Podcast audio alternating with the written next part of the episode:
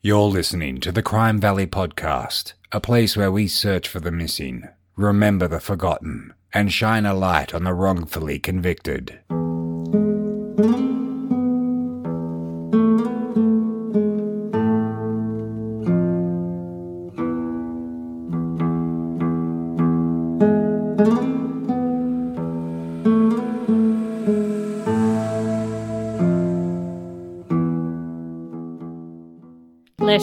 The Editor by John Grisham, Oxford, Mississippi, the 30th of October 2018.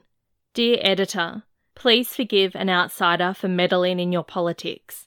I wouldn't normally think of doing so. However, I know a lot of the history behind a certain job that's on the November ballot.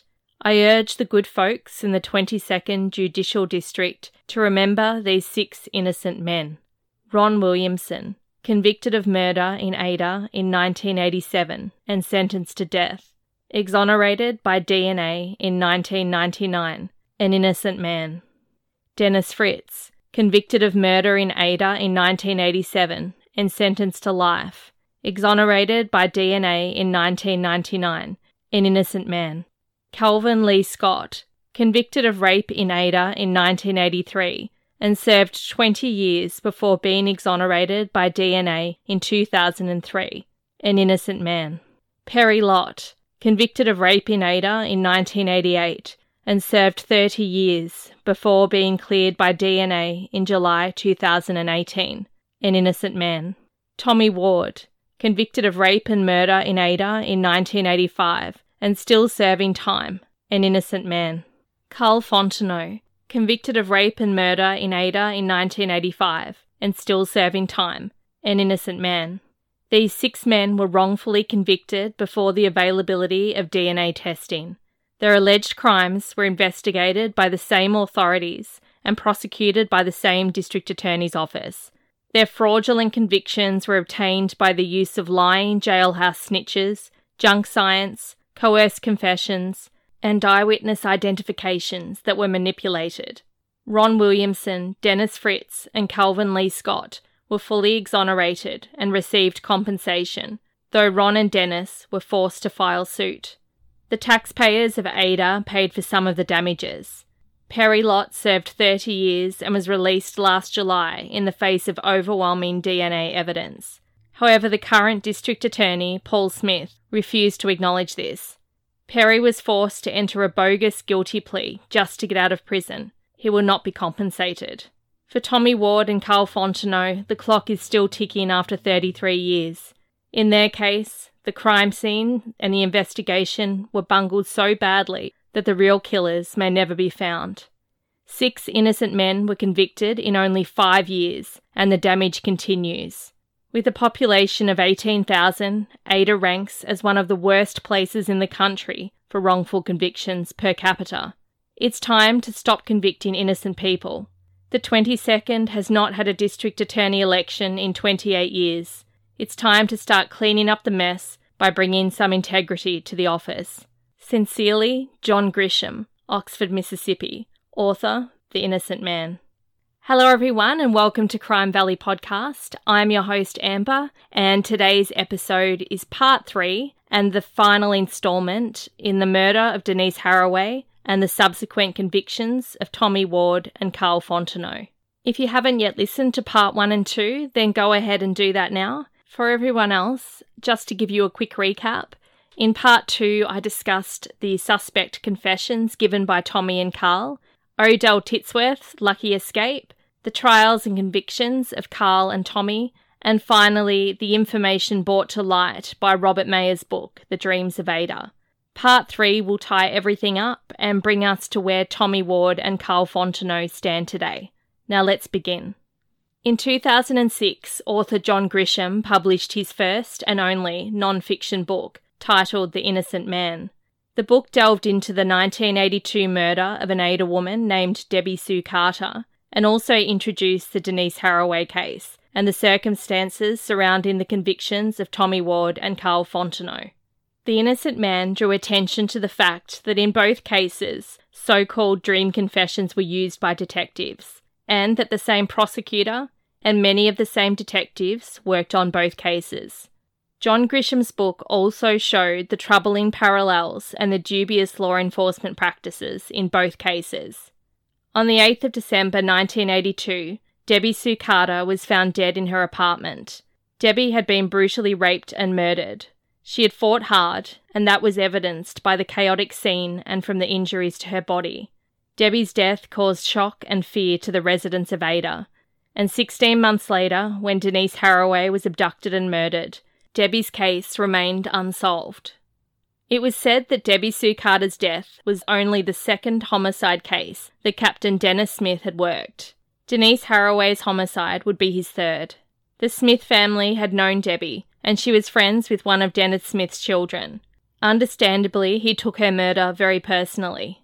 Years would go by without a conviction, and then, just like Tommy Ward three years earlier, a man named Ron Williamson had a dream.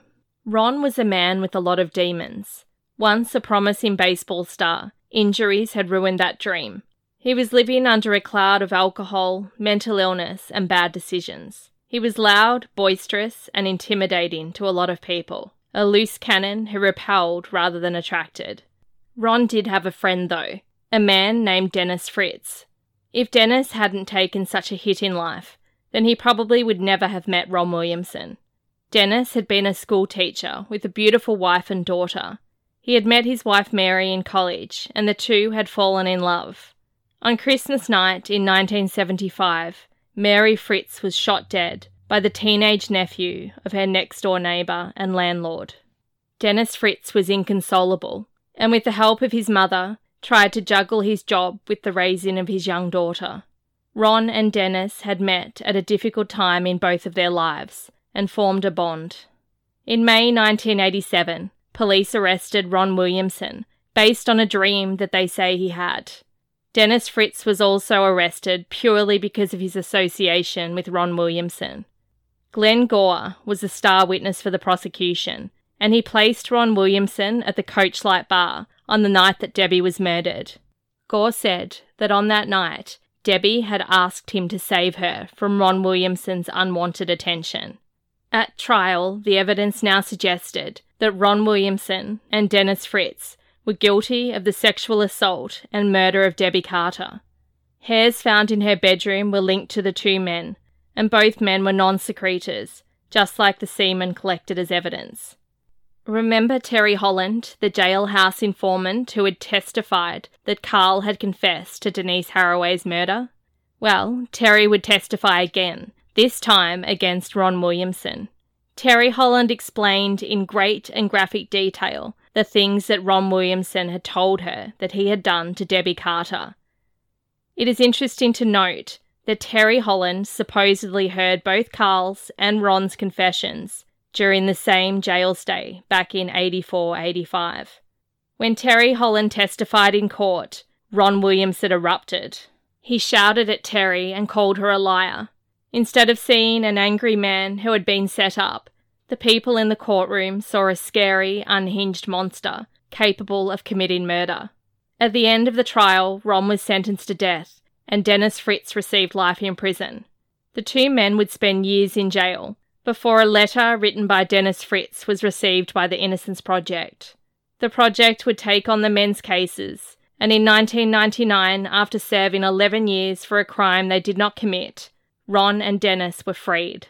DNA evidence not only proved that Ron and Dennis were innocent, but it also implicated the actual killer. The real perpetrator was none other than Glenn Gore.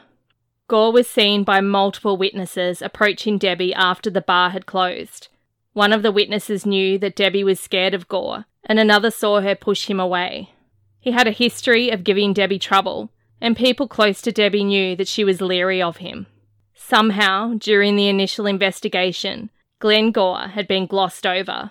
He had not given hair and saliva samples, and the witness reports placing him with Debbie may as well have not existed. Glenn Gore would eventually be tried and sentenced to death for Debbie Sue Carter's murder. A subsequent second trial would end with Gore receiving a life sentence. A 2013 article published on the Innocence Project's news page described the fact that knowledge of Carl Fontenot's case had become more widespread after John Grisham published his book, The Innocent Man, in 2006. Although the book focused on the case of Ron Williamson and Dennis Fritz, it served to highlight the fact that there were questionable goings on in the town of Ada, Oklahoma.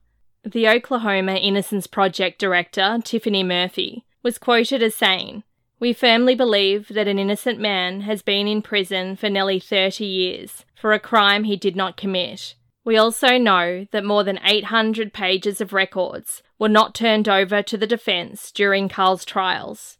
She went on to say that it is our belief that the evidence we discovered during the course of our investigation into the case proves that Carl was not involved. On the 24th of July 2013, nine months shy of the 30th anniversary of Denise Haraway's disappearance and ultimate murder, the slow wheels of justice were starting to turn in Carl Fontenot's favour.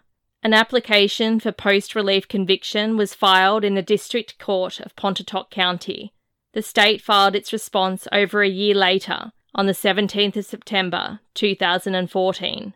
Fontenot filed a petition for writ of habeas corpus, seeking relief from the state court convictions.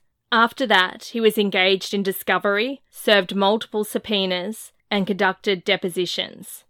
The court then authorised discovery and production and review of the Pontotoc County District Attorney's files. Several subpoenas were served on the Ada Police Department, who stated that no such documents existed. Then, within the DA files, Fontenot's counsel found that reports were never disclosed to Carl Fontenot's original defence counsel. Due to this, Carl's counsel was allowed to file an amended petition. After this audit was conducted, documents were miraculously produced by the APD, although these documents were never given to Carl Fontenot. Tommy Ward had in fact received these documents after a subpoena was issued during state post convictions proceedings. At the time, they were not turned over to Carl's counsel, but once Carl's counsel discovered this, they then requested the records and subsequently received them. Because of this, the court then allowed Carl Fontenot to file an instant second amended petition. In 2018, Netflix released a documentary based on John Grisham's book, The Innocent Man. The documentary focused on both the Debbie Sue Carter case and the Denise Haraway case. When you watch the interview portion of the documentary, Tommy Ward's demeanour seems very subdued. He looks and sounds depleted. When he says the name Odell Titsdale instead of Titsworth, he is corrected by the detective. He looks uncomfortable and laughs nervously at his mistake before correcting himself. When you watch Carl Fontenot, you can see immediately that he is a people pleaser and very agreeable.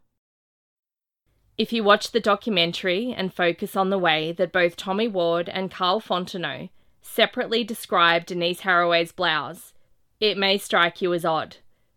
Let's compare Denise Haraway's sister, Janet Weldon's description of the blouse to Tommy's description. In an undated police report, Janet said, A light lavender coloured blouse that was very lightly tinted. It had blue flowers on it and it had lace around the collar with elastic sleeves. The shirt was made of thin material and buttoned down the front. In the undated prosecutorial summary, Janet's description was a light lavender coloured blouse with small blue flowers on it. It had lace around the collar and gathered with elastic on the sleeves and buttoned down the front. Tommy started his description of the blouse saying that it had little blue roses with a fringe deal around the sleeves. The detectives asked him if he meant lace, to which Tommy replied yes, when Carl gave a description of the blouse, he said that it had lace around the neck with elastic in the sleeves. And when asked by the detective if it was a button up shirt, he said that it was. Remember that the detectives have always denied having any knowledge of this particular blouse at the point where they interrogated Tommy and Carl. It seems like quite a boon then that both Tommy and Carl were able to list nearly all of the identifying features listed by Janet Weldon in the undated report. When either man didn't accurately stick to the correct description of the blouse, there was a helpful detective to steer him back to the correct description.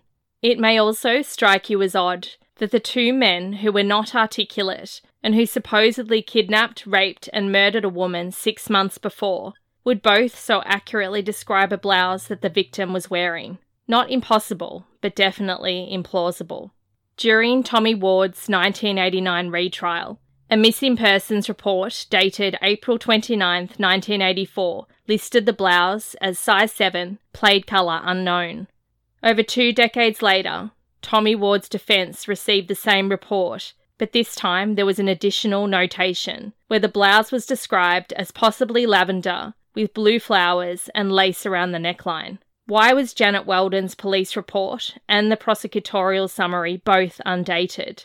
We know that Denise's sister thought of the floral blouse and went looking for it within days of Denise's disappearance. We also know that Janet testified that she never mentioned the blouse to detectives until after the October 1984 arrests. Yet when Tommy and Carl described the blouse, it sounded very much like Janet Weldon's detailed description. During Tommy and Carl's confessions, detectives were quick to correct, guide, and to ask Tommy and Carl to elaborate on the blouse details. Remember that off duty police officer Richard Holcomb described that Denise had been wearing a pastel blouse with a print or design. When Denise Haraway's remains were found, there was a scrap of red and white striped fabric and a red and gold earring recovered at the scene. Lastly, before his trial, Tommy claimed the detectives offered him a choice between a red striped blouse and a pale blouse with lace and blue flowers. The question is, how could Tommy have possibly been aware of both blouses unless detectives had knowledge of this first. A guilty Tommy would only be aware of the blouse that Denise had worn that night. In the documentary, an interview with a journalist named Stacey Shelton further highlighted the way that the state appeared to conveniently suppress information which didn't suit their narrative of events. Stacey recounted the story of how she was a reporter and attending the joint trial of Carl Fontenot and Tommy Ward back in 1985.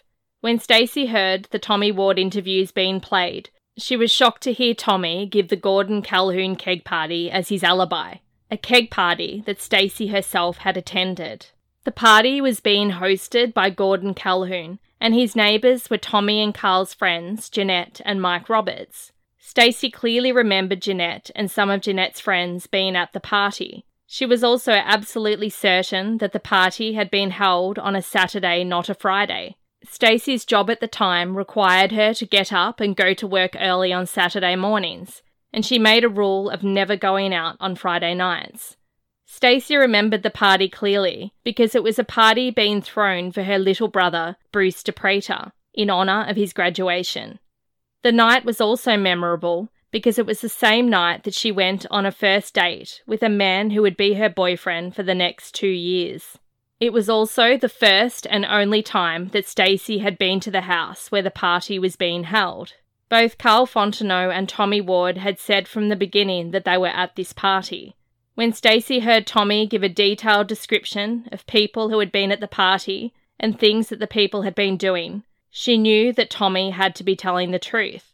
Stacey went to Detective Baskins and explained that the detail in which Tommy Ward had described the party meant that he had to have been there. Baskins told Stacey that this could not have been the case, as police logs showed that the party had actually been held on a Friday. This was not true. Police were called to the party multiple times, and there were police reports that would later prove this. When Tommy Ward had his second trial, Stacey Shelton testified for the defense, after she had testified, Stacey said that she was confronted by an unhappy Bill Peterson. The prosecutor wanted Stacey to recant her testimony. Stacey said that Bill Peterson had yelled at her and that he was red-faced, banging his fist on his desk. Peterson insisted over and over that she get back on the stand and recant. Stacy, though, held firm. Despite the threat of being put back on the stand, where Peterson would tear her testimony to shreds, Peterson never did recall her. Stacy's brother Bruce DePrater, along with other witnesses, knew Carl Fontenot, and they were able to verify that he had been at the party on April 28, 1984.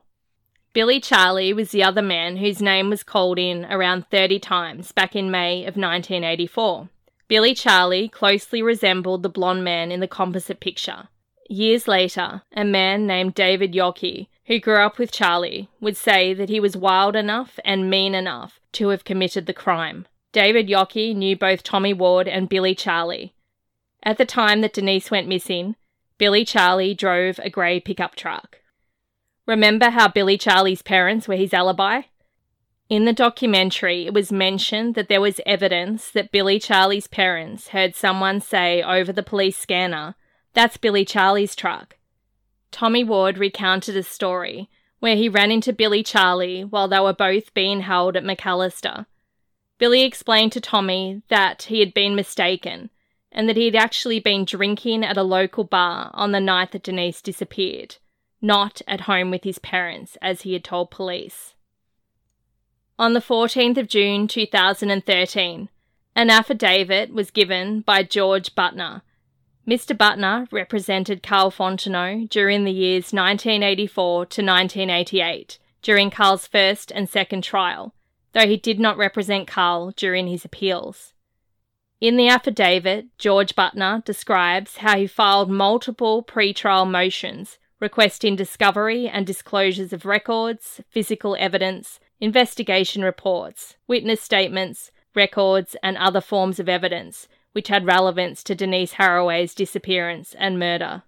Butner also said that he made multiple motions on the record during the preliminary hearing and at various times during the trial, where he asked for access to evidence, police reports, and other evidence which was held by law enforcement and the Pontotoc DA's office. In most cases, these requests were denied. To summarise the affidavit, Mr. Butner was unaware of the following points that an extensive investigation into Floyd DeGraw by Ada Police Detective Dennis Smith and OSBI agents Gary Rogers and Gary Davis had taken place. That DeGraw was polygraphed and that he showed deception when answering questions relating to Denise Haraway. That Floyd DeGraw grew agitated when he was interrogated by agent Gary Davis and Texas law enforcement.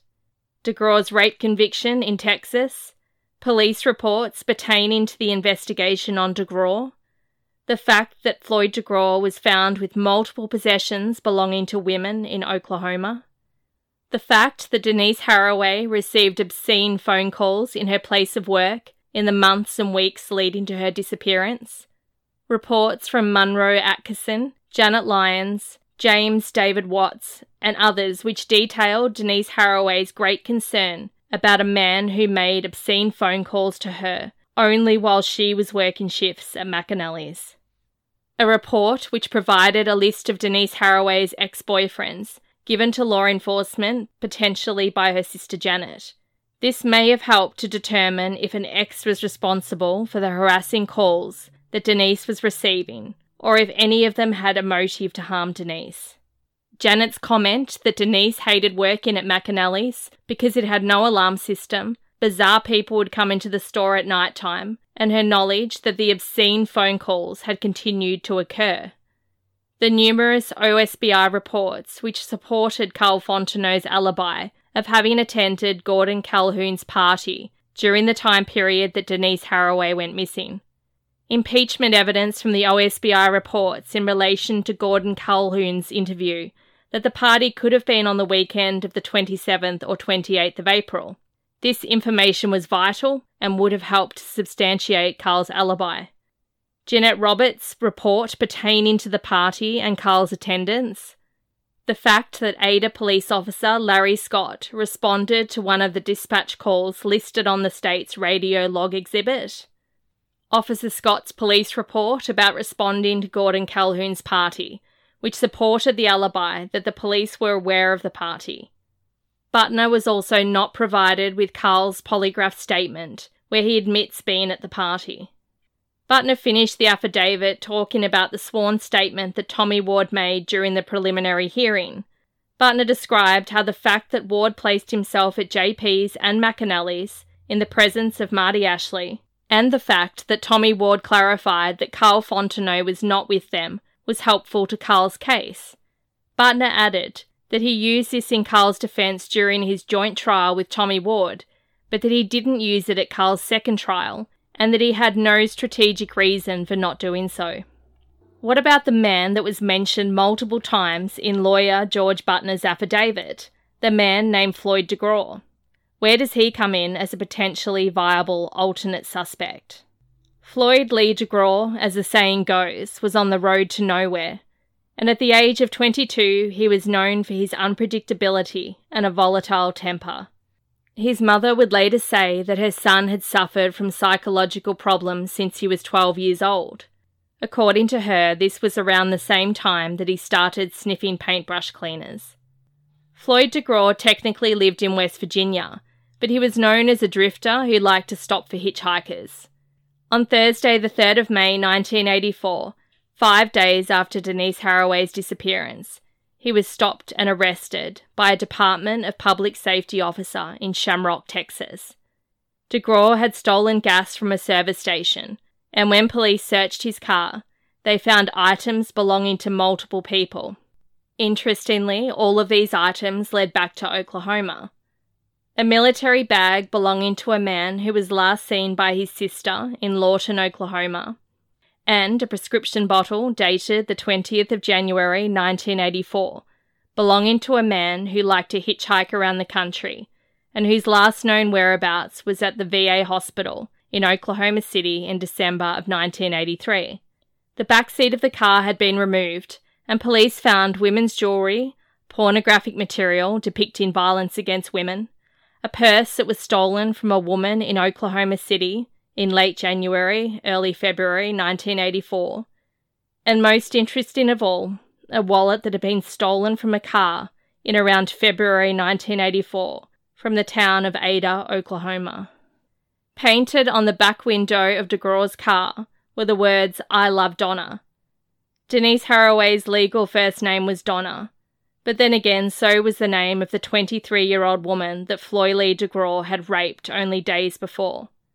The Amarillo woman had been picked up, assaulted, and then left naked in a field southeast of Amarillo, Texas. DeGraw had kept her purse and her clothing, which was also found in his vehicle at the time of his Shamrock, Texas arrest. When police realized that he was wanted in Amarillo for rape, they arrested him, and by the next day he was being held at the Randall County Jail on a $50,000 bond. Floyd Lee DeGraw was heavily investigated by both the OSBI and the Amarillo Police Department in relation to Denise Haraway's case. In fact, the investigation on DeGraw spanned from his arrest in April of 1984 until at least December of the same year.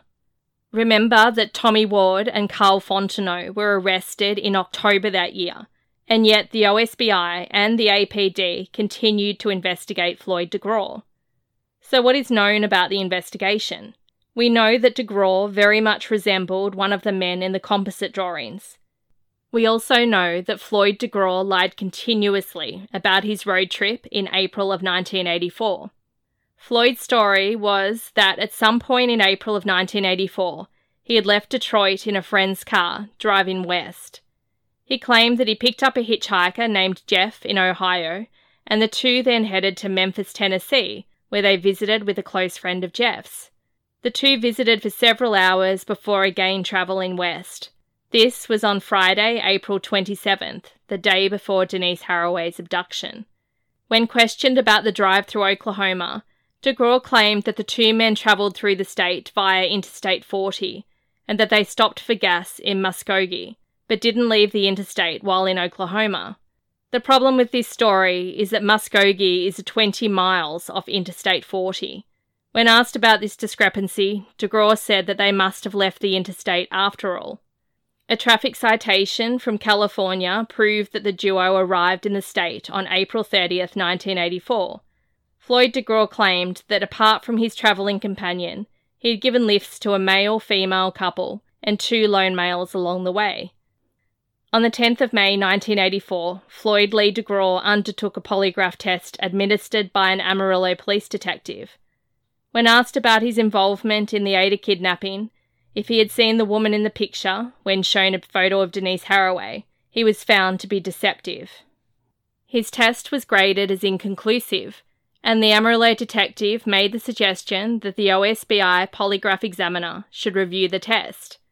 The polygraph charts, along with the questions that were asked and other important information, was given to OSBI agent Davis to pass on.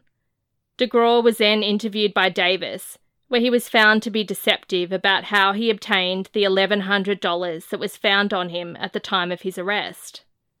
Floyd DeGraw was then shown a picture of Denise Haraway. In a report written by Davis, DeGraw's reaction to the picture was documented. He held his head in his hands, appearing to break down. He composed himself, lifted his head with very red eyes, and said he did not know anything about Haraway.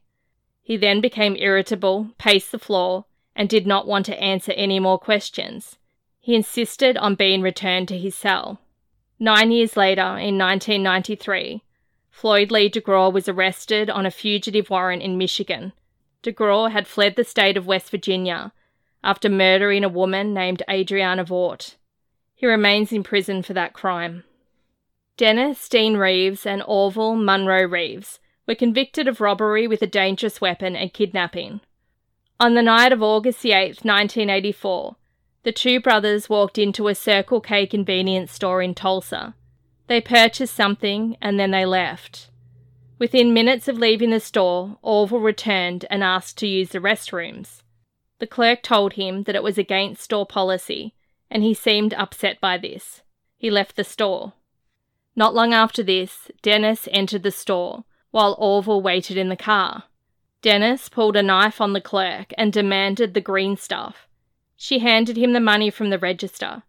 Dennis Reeves then took her by the arm and told her to act like they were boyfriend and girlfriend before leading her out to the car. The terrified woman was forced to sit in the back seat with Dennis, who was still holding the knife. Orville then drove the car out of the parking lot. Thankfully for the woman, there was an angel watching out for her that night. A police officer from the Tulsa Police Department was patrolling the area. He had seen the men drive up to the store, seen Dennis go into the store and walk out arm in arm with the clerk. The officer surmised that a clerk wouldn't just leave her store and go off with her boyfriend so he followed the car and stopped it. The two Reeves brothers were then arrested. This crime occurred three months after Denise was abducted. Dennis Reeves had told the store clerk to act like they were a couple as they left the store. When Gene Whelchel and Lenny and David Timmons had seen the man and woman leave McAnally's, the man walked with his arm around the woman's waist, and they presented as a pair of lovers. Other similarities included the fact that relatively small amounts of cash were taken at both McAnally's and the Circle K crime, making it likely that the robbery was secondary to kidnapping. It was also said that the Reed brothers resembled the description of the men in the Haraway case. In 2019, the Ada Police Department miraculously produced around 300 pages of previously undisclosed documents, documents that they had for years claimed not to have. These documents were made up of police interviews, alternative suspects, and other possible leads. The documents shed a whole new light on the Denise Haraway case. This information was kept from the defendants and their defence teams, who were effectively precluded from mounting an adequate defence and proving their client's actual innocence. The documents included Brady, exculpatory, and impeachment evidence. Now, I will just give a quick definition of each of those terms before I discuss some of the previously undisclosed 2019 evidence.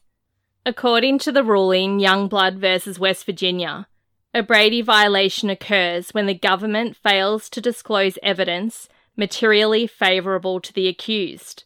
This court has held that the Brady duty to disclose extends to impeachment evidence as well as exculpatory evidence and Brady suppression occurs when the government fails to turn over even evidence that is known only to police investigator and not to the prosecutor. Such evidence is material if there was a reasonable possibility that had the evidence been disclosed to the defence, the result of the proceeding would have been different. Although a showing of materiality does not require demonstration by a preponderance of the evidence that disclosure of the suppressed evidence would have resulted ultimately in the defendant's acquittal. The reversal of a conviction is required upon a showing that the favourable evidence could reasonably be taken to put the whole case in such a different light as to undermine the confidence in the verdict. Moving on to exculpatory evidence, according to uslegal.com, exculpatory evidence is evidence that favours a defendant in a criminal trial and tends to establish the defendant's innocence. It shows that a defendant had no criminal intent to commit the crime. Exculpatory evidence is the opposite of inculpatory evidence. Inculpatory evidence refers to evidence which tends to show one's involvement in a crime. And finally, according to evidenceattrial.com, impeachment simply means the introduction of evidence that may cast doubt on the credibility of the witness or the validity of the testimony. The following is some of the information that has now been brought to light. Denise Haraway was being stalked and harassed at work. A male caller had been phoning Denise at work. Sometimes he would make lurid comments, and other times he would breathe heavily into the phone. Denise was deeply disturbed by the phone calls even telling her sister Janet that she was going to look for another job. On one occasion, a man had called saying that he was going to wait outside the store and watch her while she worked. Denise was already unhappy with having to deal with the weirdos and creepy guys that she would often encounter during her shift, and she had discussed some of these encounters with both her mother and her sister. This was a similar complaint to that of Patty Hamilton in Seminole the year before. Denise was concerned that McAnally's did not have an alarm system, and she had even told a female customer that she did not feel safe working the evening shift. In the weeks leading up to her disappearance, Denise had asked a male customer named Anthony Johnson for advice on purchasing a gun. She mentioned the phone calls during their conversation. Johnson asked if it could be an ex boyfriend making the calls. He felt that Denise was aware of who the man was, but that she did not want to say. Multiple people, both from Denise's inner circle and from McAnally's, were aware of the fact that Denise was receiving these phone calls at work. It is important to note that Denise seemed to only be receiving these calls at work, and that the calls were only made to McAnally's during her shifts. According to Steve Haraway, Denise hadn't received one of these calls in weeks, but according to Denise's co worker, the calls had started up again. Denise had also told her sister Janet that she was receiving the calls again. The store manager, Munro Atkinson, remembered that he had a conversation with Steve Haraway. They discussed the fact that a Vietnam War veteran had been bothering Denise. Mr. Atkinson had actually seen the man, and he shared this information with police. The man was described as being a white male, six feet, 190 pounds, with black hair and brown eyes. He had a moustache, a light complexion, and he usually drove a white Chevrolet Chevette. Multiple people told police about the phone calls, but it appeared that it wasn't followed up on. The information certainly was not given to the defence.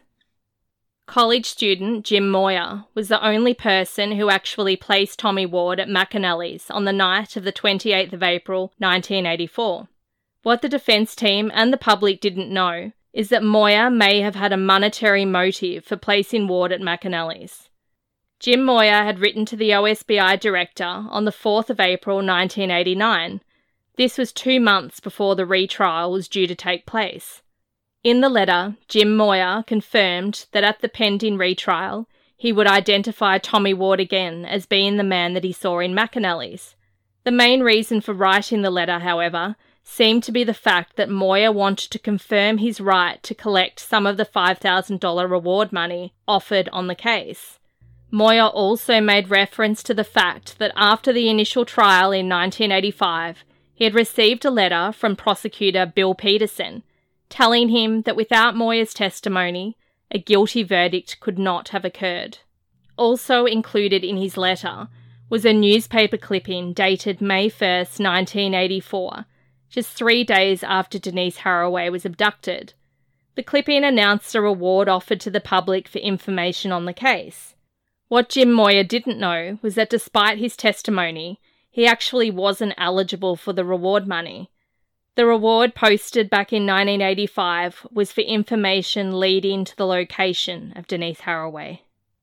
Despite being Bill Peterson's star witness, Jim Moyer's testimony was problematic. It was problematic because it kept changing.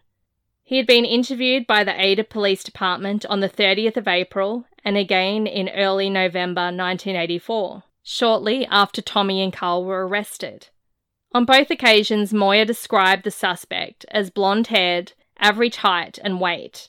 It was a vague description with no details surrounding what the suspect was wearing. However, at the retrial in 1989, Moyer had expanded his description the suspect was now dressed in a light coloured t shirt, blue jeans, and tennis or track shoes. He described the shoes as low cut with laces. When he was first interviewed in April 1984 and then at the 1989 retrial, Moyer said that the two men that entered McAnally's came into the store when Moyer was already inside. However, in his November 1984 interview, he said that the first man was in the back of the store when he arrived at McAnally's, and that the second man walked into the store and walked past him after this. During his interview on November the 6th, 1984, Jim Moyer chose a photo out of the ward folder. The photo was labelled number one, and it was chosen because the man in the photo most resembled the man that Moyer saw in McAnally's. The interesting thing is that the police report does not name the man in the photograph. He would later say at trial that he was unable to pick Tommy Ward out of the photo lineup. Jim Moyer would, however, months later, pick Tommy Ward out of a live lineup. Moyer chose number two from the Titsworth folder when picking the man who most resembled the second man he had seen at McAnally's. Moyer was not given the option of choosing a man from the Fontenot folder. Remember that the original idea was that Odell was the main man. Both confessions had put him in the store. Tommy Ward had been marked by law enforcement as the man in the Karen Wise composite, but there was no witness ID that even remotely resembled Carl. If Odell hadn't had that broken arm, how were law enforcement and the prosecution going to work him into the picture, considering that there were only two men in the composite? Jim Moyer's identification of Tommy Ward at McAnally's was also effectively saying that Tommy Ward had been in two places at once. How could Tommy Ward have been seen at JP's by Karen Wise and by Jack Paschall from 7 pm until 8:30 pm and also have been seen by Jim Moyer at McAnally's at 7:30 pm? Before the trial, Jim Moyer had been concerned about his identification of Carl Fontenot he realised at the preliminary hearing that Carl was a lot shorter than his own 5 foot 10, 2 to 3 inches shorter. The man that he had seen in the store was definitely taller than Moyer's 5 foot 10. He attempted to call Bill Peterson by phone in the months before trial, but Peterson never returned his calls. He had seen the man referred to as Jason Lurch in the back of the courtroom, and he felt that he was a much better likeness. He managed to talk to somebody at Bill Peterson's office, and was shut down and told in no uncertain terms that the second suspect was not Jason Lurch. When Carl Fontenot's second trial started, Denise Haraway's remains had already been found. His defence was able to view the 43 page coroner's report. It would later be found that pages had been withheld from the defence containing information which could have proved doubt over Carl's and indeed Tommy's involvement. The missing pages included the following report by a medical examiner. The crime scene where Denise Haraway's remains were found was not properly searched and processed.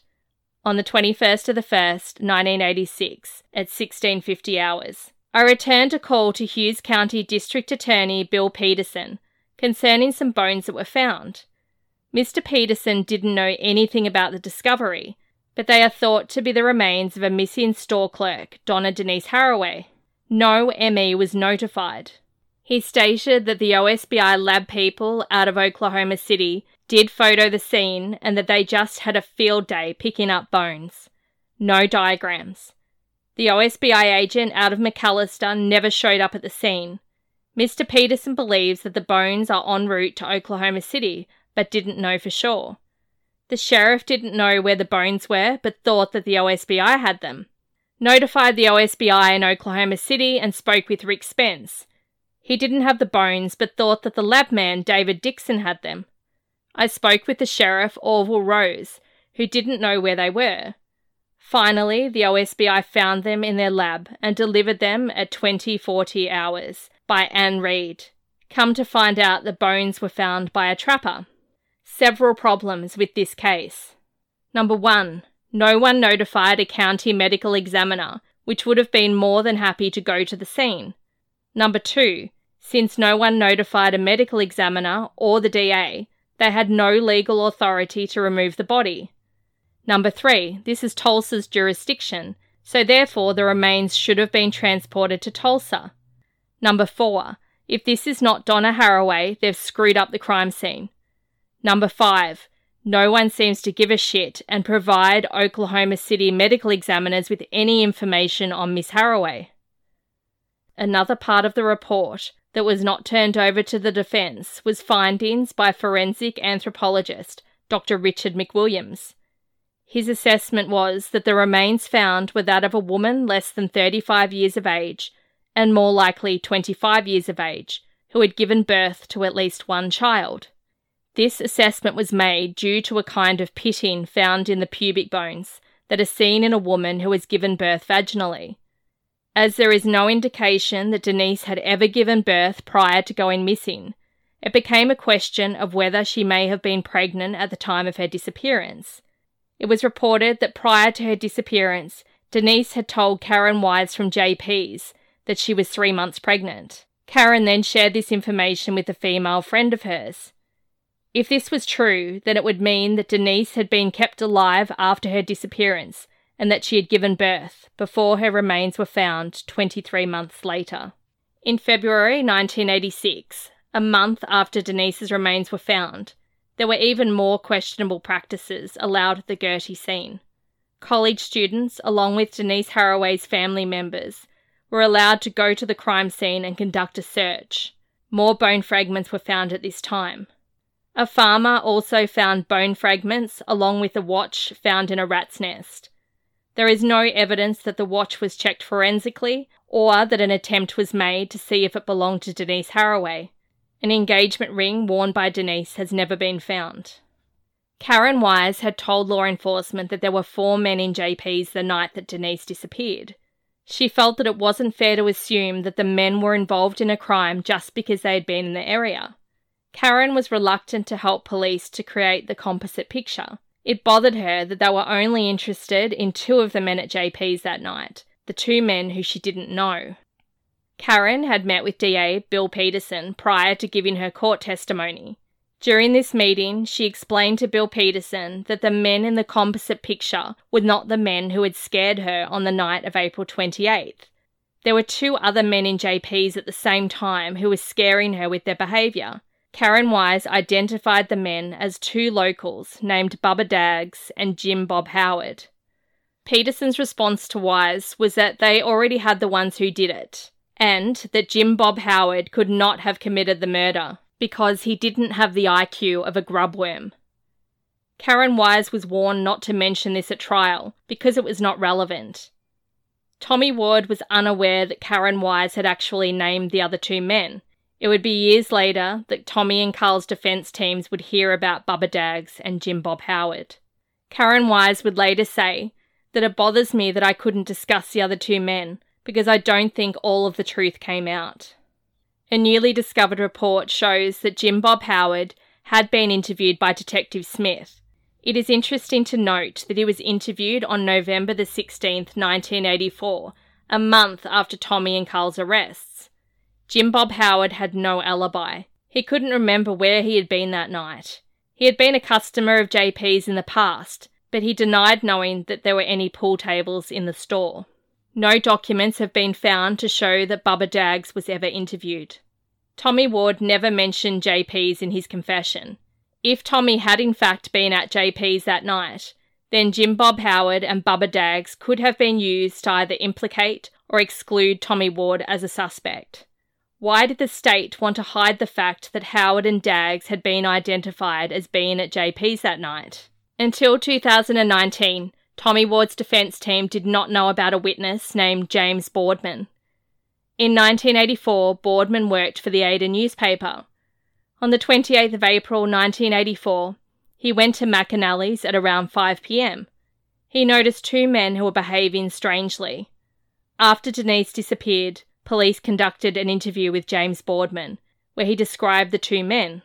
He picked a photo labelled number one out of the ward file. This was the same picture chosen by Jim Moyer. Yet again, police did not write down the name of the man in the photograph. To this day, the photo spread has never been produced by the state. James Boardman was unable to choose a photo from the Fontenot and Titsworth folders. Unlike Jim Moyer, James Boardman was not asked to participate in a live lineup. Why did Jim Moyer attend the Ward live lineup and not Jim Moyer? They both chose the same photo out of the Tommy Ward file after all. Why this discrepancy between these two potential witnesses? There were only three customers from McAnally's who testified at the retrial who indicated that they were in the store on the date in question and that they had been in the presence of Denise Haraway. In the newly released documents, there were multiple police interview reports from other people who had been customers at McAnally's on the 28th of April 1984. Using information from the documents that were finally produced by the APD in 2019, the following is a timeline of the known customers who went to McAnally's on the 28th of April 1984. James Boardman worked for the Ada newspaper. On the evening of the 28th, Boardman went to McAnally's at about 5 pm. While he was in the store, he noticed two men who he described as acting funny. He described the first man as six foot tall with brown hair, wearing a brown shirt and blue jeans. The second man was described by Boardman as being six foot tall, with blonde hair, and wearing a blue plaid flannel type shirt. He felt that the two men were driving a light coloured pickup truck. When asked what she may have been wearing, James Boardman thought that Denise was wearing a blue short sleeve t shirt and blue jeans. Dawn Turner came to McAnally's between 5:30 and 6 p.m. She said that there was a large, heavy set man who was causing uneasiness in Denise because he had been standing at the magazine rack for 45 minutes. When Edna Elaine Harris was in the store between 7:10 and 7:20 p.m., she saw a blonde-haired man standing by a van in the parking lot. She thought that he was acting suspicious. At 7:30 p.m., Steve Moyer arrived at McAnally's to buy cigarettes. He saw a pickup truck parked between the door and the ice machine. The truck was a 67 to 69 Chevrolet that was light grey and rough looking. He said that he looked at the license plate, but that he couldn't remember it. He saw a dark haired man walk into the store, and then a blonde haired man shortly after that. He left within a few minutes of the men arriving. Richard Holcomb was at McAnally's at just after 7:30 p.m. that night. He was the off duty Ada police officer who testified at trial as to what Denise had been wearing. As soon as he heard about Denise Haraway's abduction on the morning of the 29th of April, he found lead detectives Dennis Smith and Mike Baskins and told them about his trip to the store the night before. At the time, Holcomb felt that the two men were dismissive and not interested in the information that he had to share. Neither of the detectives formally interviewed Holcomb, and he felt that they were condescending when he was unable to locate his purchase on the store register tape. It was difficult to do due to the fact that the purchases were listed as individual prices. At trial, the only information that the prosecution wanted from Holcomb was in regards to what Denise was wearing that night, even though Holcomb had other information that seemed extremely pertinent to the case. Richard Holcomb said, I recall stopping at McAnally's when it was barely light out. I parked my vehicle near the west corner of the building. I believe I bought a six pack of beer, a loaf of bread, and maybe some other things. I knew Denise Haraway and spoke to her outside McAnally's that night. There was no one else at the store when I stopped at McAnally's. However, one woman did step in and lay a penny on the counter, telling Denise that she had given her too much change back for a previous gas purchase. Both Denise and I thought that was odd, for the woman to bring back a penny. Everything in the store, including Denise, seemed normal. I did not detect tension or anything wrong. While standing at the counter making small talk with Denise, I recall seeing two vehicles sitting on the eastern edge of the pavement outside, just to the east of the gas pumps. These vehicles were parked parallel, with the drivers facing each other and the drivers were apparently talking. One vehicle was a Ford Torino or Mercury Montego. The other vehicle was a Chevy or GMC pickup truck painted primer grey. The pickup had a straight conventional bed. I believe these vehicles were still parked next to each other when I left McAnally's to drive home. Holcomb felt that based on his own memory and the fact that civil twilight was at 7:36 p.m. that night, that he must have been at the store somewhere in the vicinity of 7:30 and 7:45 p.m. 22-year-old John McInnes was a regular customer at McAnally's. John worked for an oil-field business belonging to an Ada company, and he lived in a trailer about 7 miles east of Ada. John was well acquainted with Denise Haraway from his frequent stops at the store. John McInnes described Denise as a happy and nice looking woman with a bubbly personality he enjoyed their interactions and knew that Denise was either teaching or studying to teach, although he was unaware that Denise was married. On the night of Denise's abduction, John was at McAnally's between 7:50 and 8 p.m. He purchased a few items and paid with a $20 note and then left. Later that night, John saw news of Denise's abduction on the local news station. He started thinking about his stop at McAnally's earlier that night and remembered that there had been a man standing behind the counter with Denise. The man was only a few feet away from her, and he seemed to be unhappy or concerned about something. McInnes assumed that he was a boyfriend or husband of Denise, who John felt was being her usual happy and normal self, although he did describe the atmosphere as tense.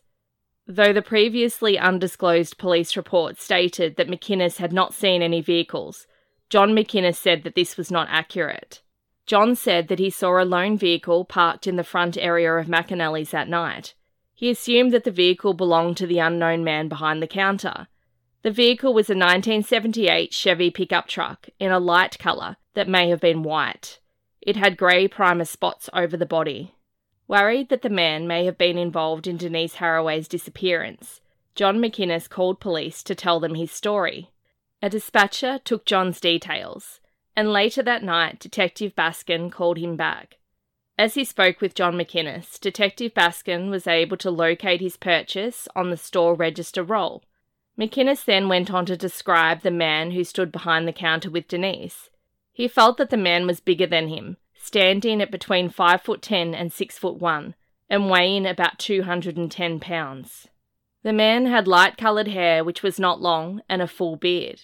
McInnes also said that the man was 22 or maybe a bit older and that he was wearing a white t-shirt and some kind of work pants, which could have been khaki or blue jeans.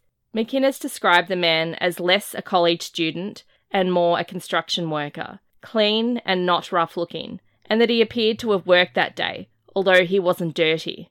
John McInnes was quite clear about the truck he had seen. He knew that it was a 78 or 77 Chevy, because it had the new body style, which had changed from the old style of 75 to 76. He also remembered that the bed was short and conventional. At some point, John McInnes was informed that his information was not relevant to the Denise Haraway case, and that the man behind the counter that night was somebody that police were already aware of. He recalls that he was told, Oh, yeah, we know who that was. John McInnes never spoke to a detective face to face.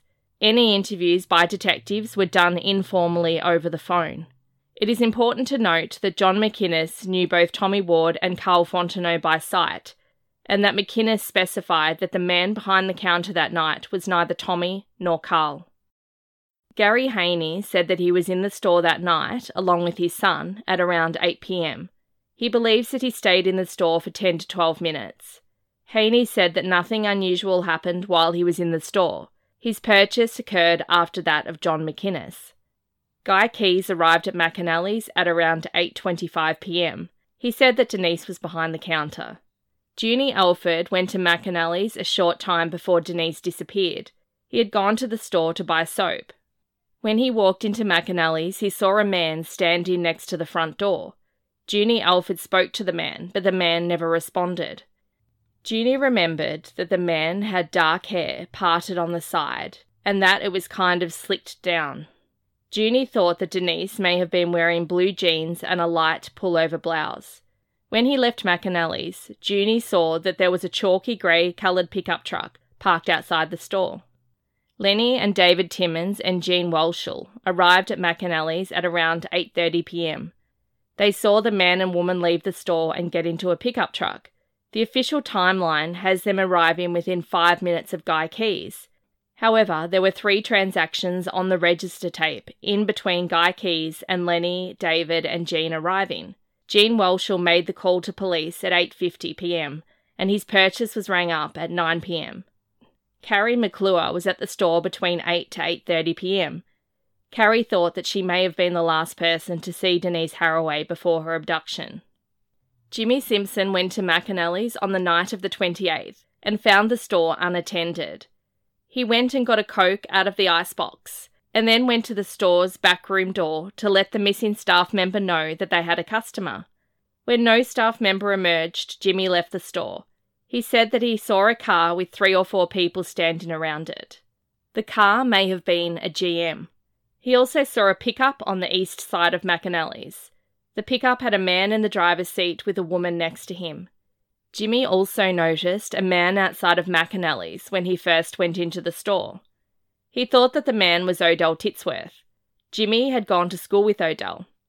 Later on, Jimmy would be unable to pick Odell Titsworth from a photo lineup. Before the Timmons brothers and Gene Whelchel arrived at the store, a family went to McAnally's to buy gas and said that they found the store unattended.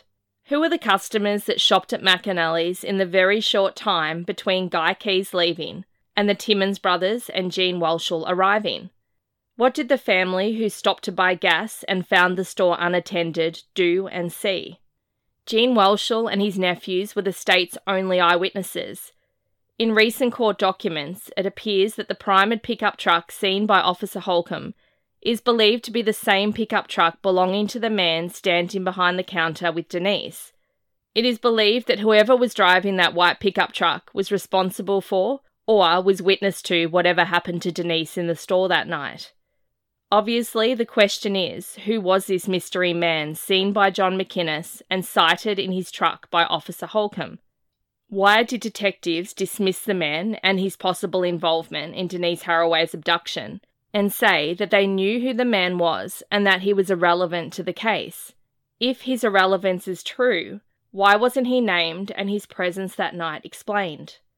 Furthermore, who was the person in the green Ford Torino or Mercury Montego seen talking to the mystery pickup truck driver while the two men were both in their respective vehicles? Did police ever identify the driver of the green vehicle? How could Gene Whelchel and Lenny and David Timmons be the last people to see Denise Haraway at McAnally's when people had arrived before them and found the store unattended? Was Denise being kept out in the storeroom until that point? Are we certain that the woman seen leaving McAnally's by Lenny, David, and Jean was definitely Denise Haraway?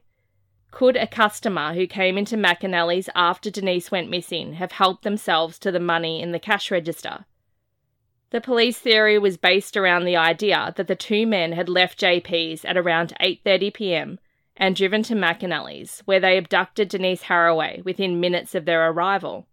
Given that we now have a timeline which includes many more witnesses from McAnally's, we can see further problems with the JP's theory.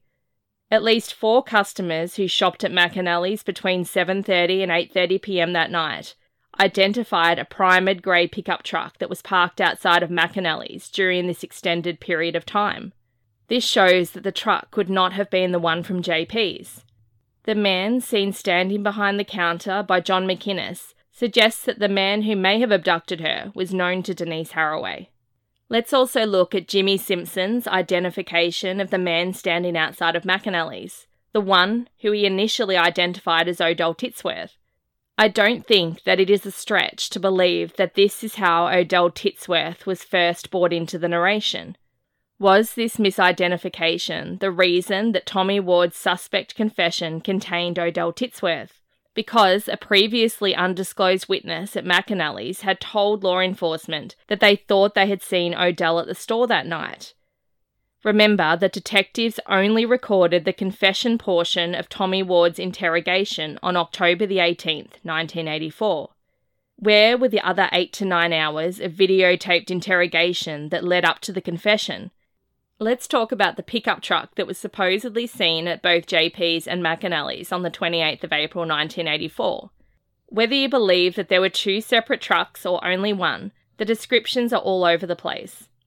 The OSBI's report described the truck as an early model Chevy pickup truck with light grey primer, a narrow bed, oversized tyres on the rear, with a jacked up rear end.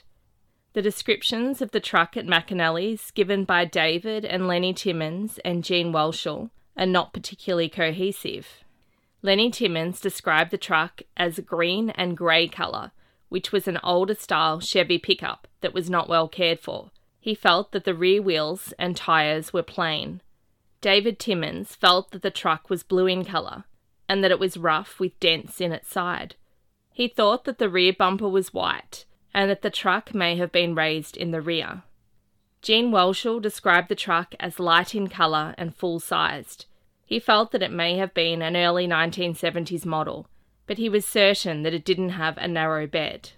The following are the truck descriptions given by customers at McAnally's between the hour of 7:30 and 8:30 p.m.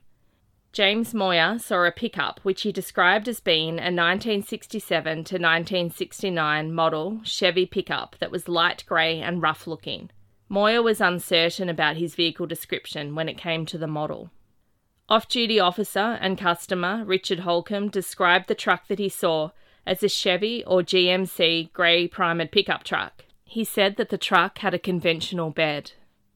Customer John McInnes saw a 77 to 78 model Chevy pickup, which was light in colour and possibly white. The truck had grey primer spots on its body and a conventional bed. McInnes was very certain that the truck was a 77 to 78 model. Customer Junie Allen saw a chalky grey coloured pickup truck parked outside of McAnally's. Customer Jimmy Simpson saw a pickup parked on the east side of McAnally's. He saw a man sitting in the driver's seat and a woman sitting in the passenger seat. The store was unattended at this time. If we go up the road to JP's, we have the following truck descriptions. Jack Paschall described the truck as an older model, maybe mid 1960s to early 1970s Chevy, with grey primer paint on the body. He thought that the truck may have had a missing tailgate. He also thought that it was difficult to accurately make out the truck's colour due to the lighting outside of the store.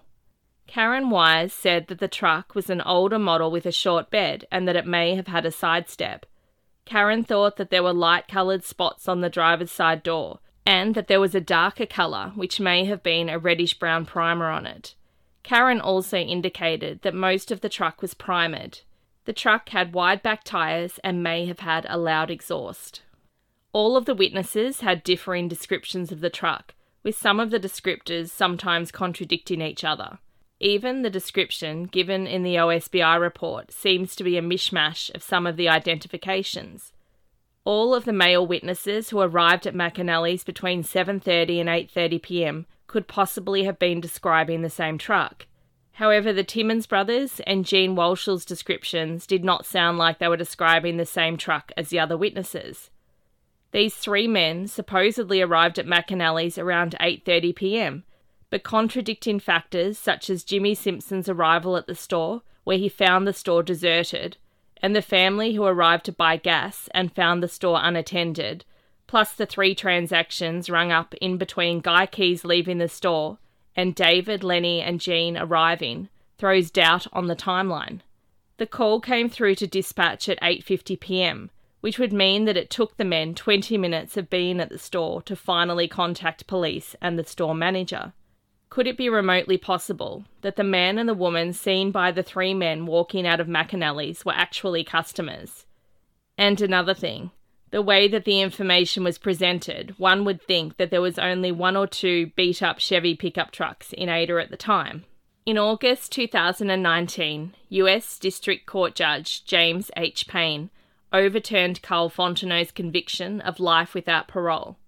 Judge Payne's 190 page report concluded that no rational juror who could set aside the tragedy of Donna Denise Haraway's death could find beyond a reasonable doubt that Carl Fontenot should be convicted based solely on Fontenot's unsubstantiated confession.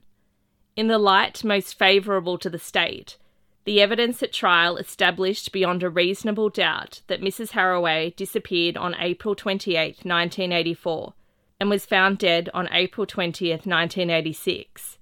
Beyond these basic facts, the evidence introduced to establish the cause of death, criminal agency, and the identity of the person responsible for her death was unreliable, contradictory, uncorroborated, or simply non existent.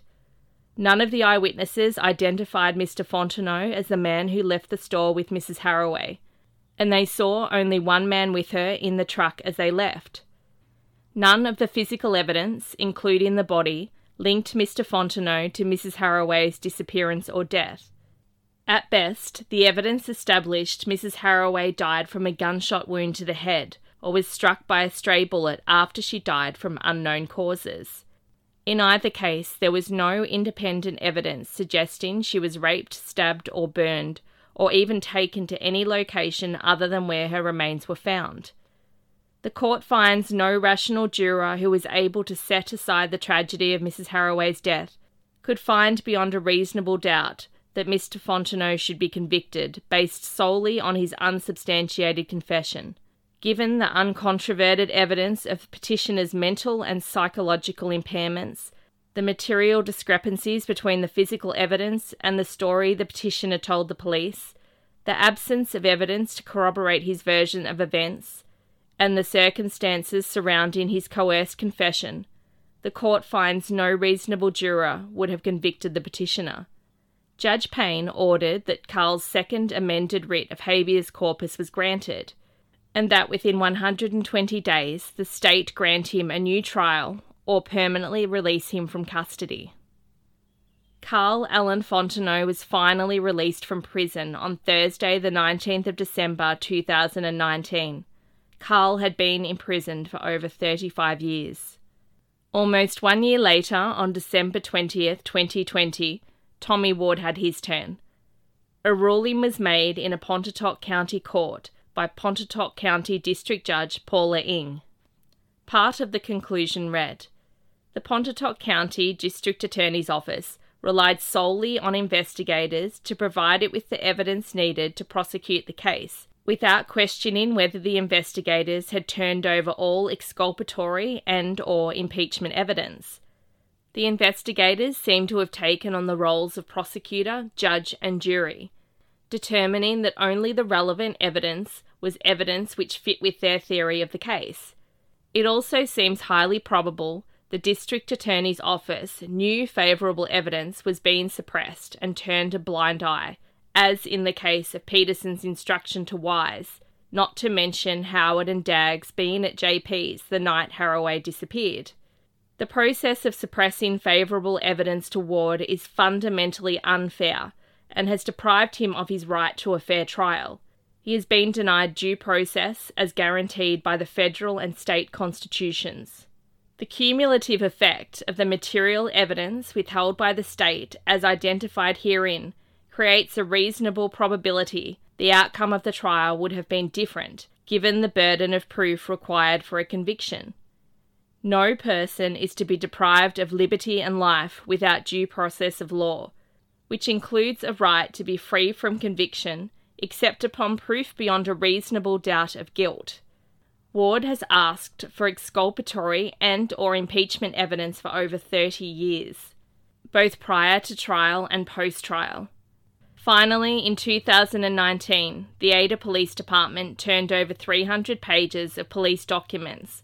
After representing to Ward's attorneys for years, the department had no documents relating to the Haraway case. For the first time, Ward discovered that there were problems with the credibility of the state's witnesses and the existence of witnesses that raised serious doubts as to the accuracy of witnesses identifying Ward as the guilty party. It would only take one juror out of 12 to find the state had failed to prove Ward guilty beyond a reasonable doubt, keeping Ward from being convicted of murdering Haraway. Ward was arrested after his videotaped confession on October 18, 1984. and he has remained in custody for over 35 years. Due to the passage of time, the court is of the opinion that Ward would not be able to receive a fair trial. The court then vacated and set aside judgments and sentences entered against Ward on July 10, 1989, and dismissed charges originally filed against him. It ordered that Tommy be released from the custody of the Oklahoma Department of Corrections.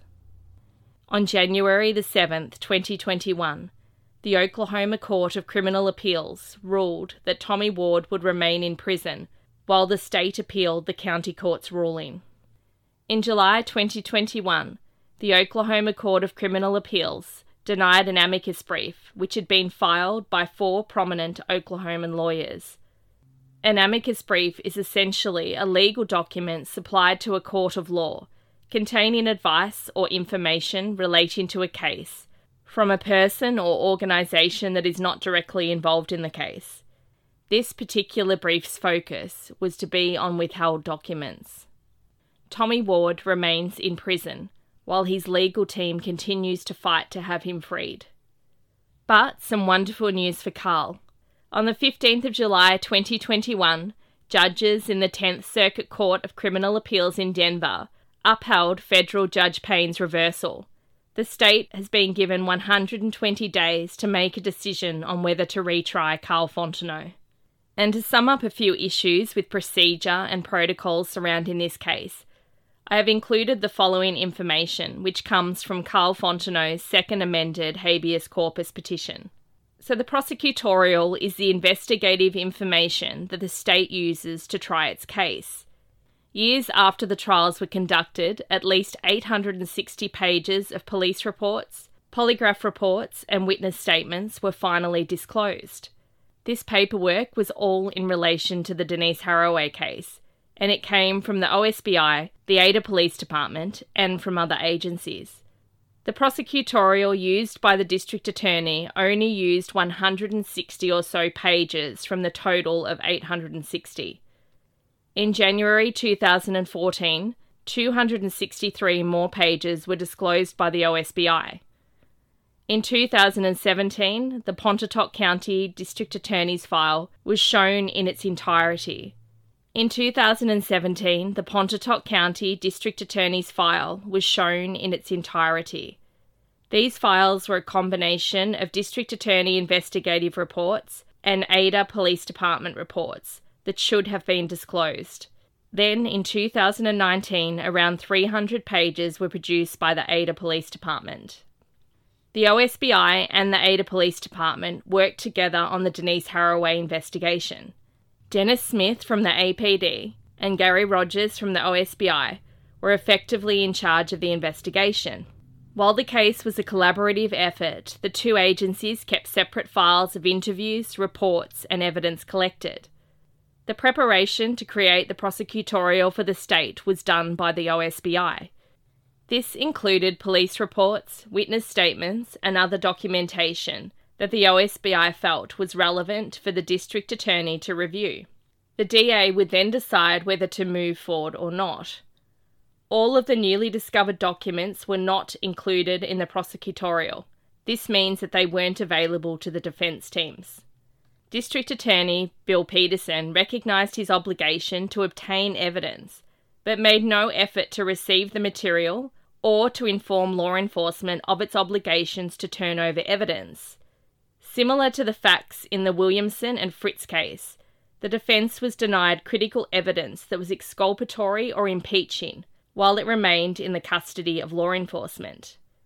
Mr. Peterson attempted to satisfy his disclosure obligation by instituting an open file policy with the Pontotoc County District Attorney's Office. Under that policy, all documentation that was not work product was available for Defence Counsel to review pre trial. As the Haraway investigation concluded, the only documentation the prosecution had was the prosecutorial. Thus, the prosecutor's file was devoid of volumes of relevant and exculpatory evidence that police had gathered, so in effect, the open file was empty. Peterson took very little active measures to ensure that evidence that must be disclosed to defence was in fact given to him by his law enforcement agencies, so that he could comply with his constitutional obligations. The Ada Police Department lacked an internal training program at that time. No training was given to officers on understanding or dealing with exculpatory evidence. Policy was said to give total discretion to the detectives or any individual officer to determine what information to turn over to the district attorney.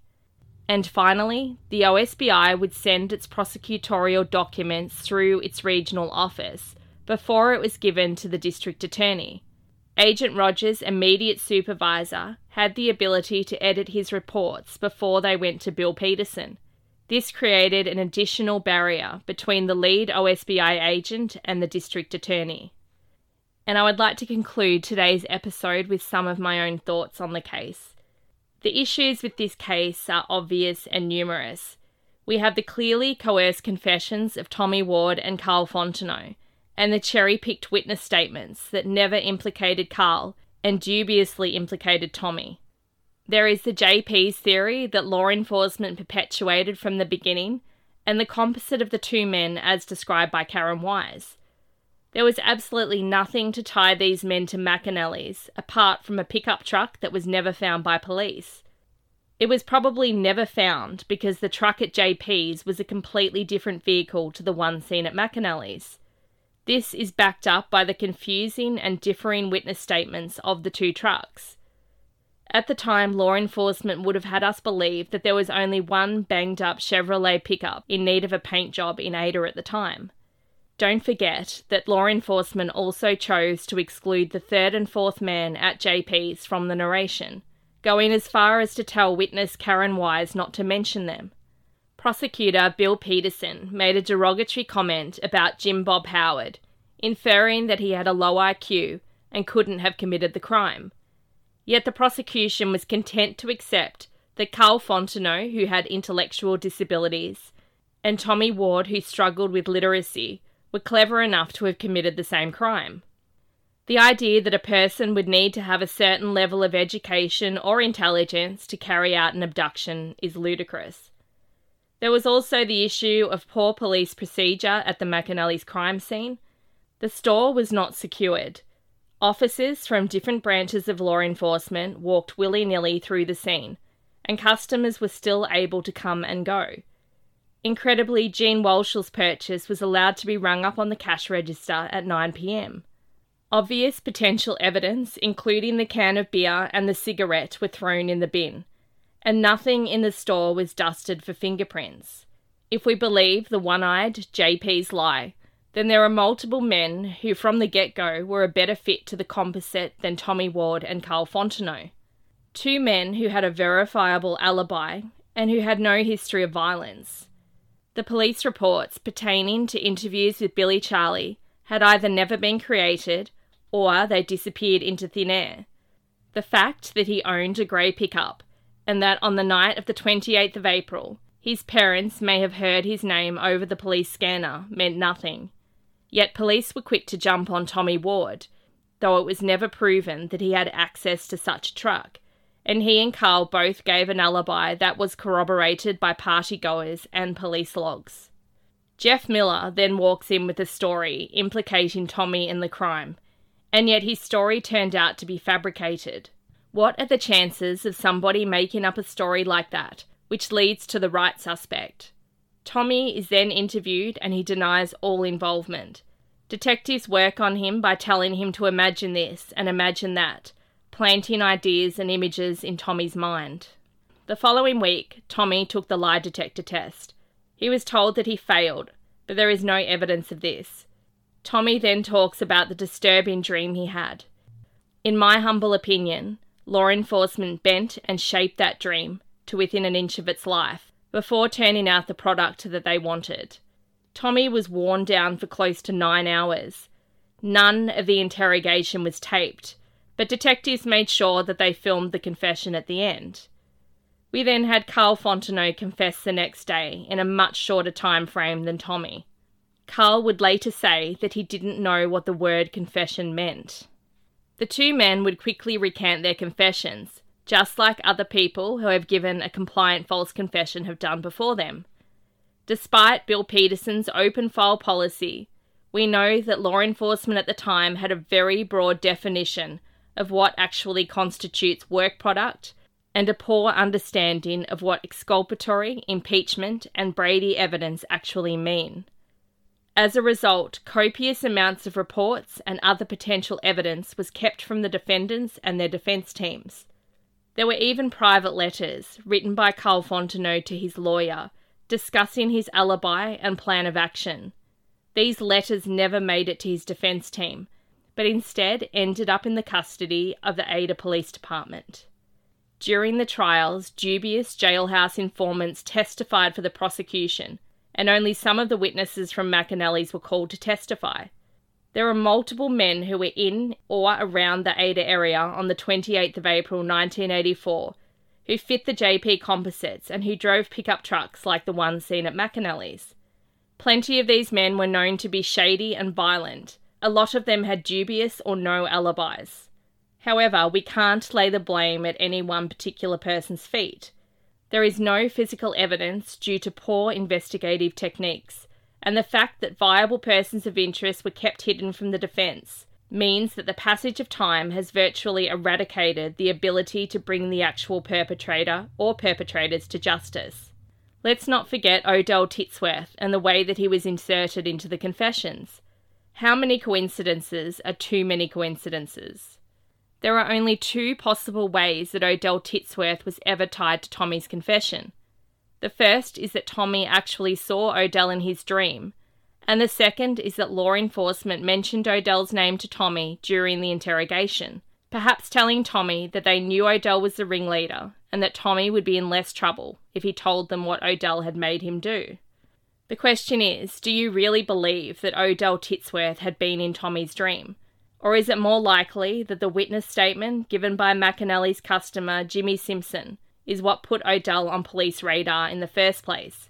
And then Tommy was fed the name Odell Titsworth during his untaped interrogation. There was no third man according to the JP's theory, yet detectives knew that Carl and Tommy were friends and that their alibi was the party. Add Odell into the mix, and their theory now includes three men. They were going to make the story work somehow. When Odell was proven to be innocent, it didn't matter. All law enforcement needed was two men to tie to the composites. Carl and Tommy's confessions clashed on most points, yet they both contained the same man that wasn't even there. No physical evidence corroborated either of their stories. When Denise Haraway's remains were finally found, the crime scene was treated with ineptness and unprofessionalism. The scene proved that no part of Tommy and Carl's confessions were legitimate.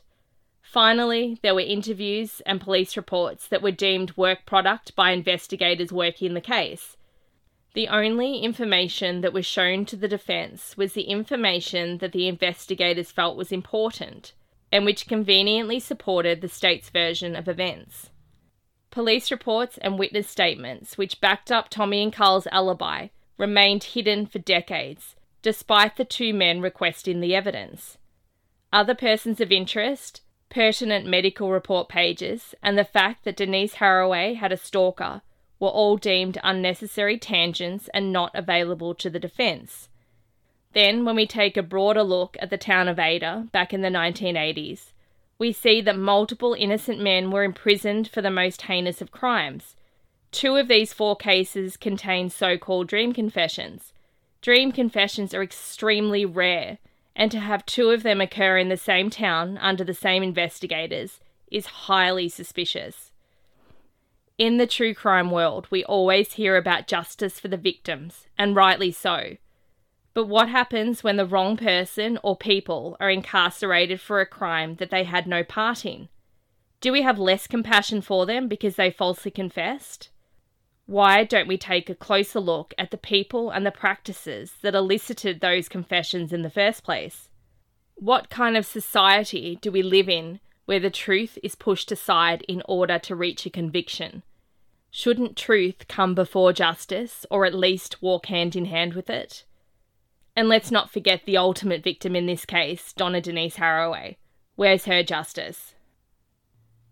I hope that you have enjoyed today's episode. There is a Facebook page you can join called Free Tommy Ward if you would like to give Tommy and his family and friends some love and support.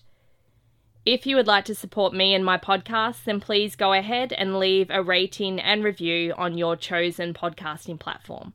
Have a wonderful day, stay safe, take care, and I will meet you next time in Crime Valley.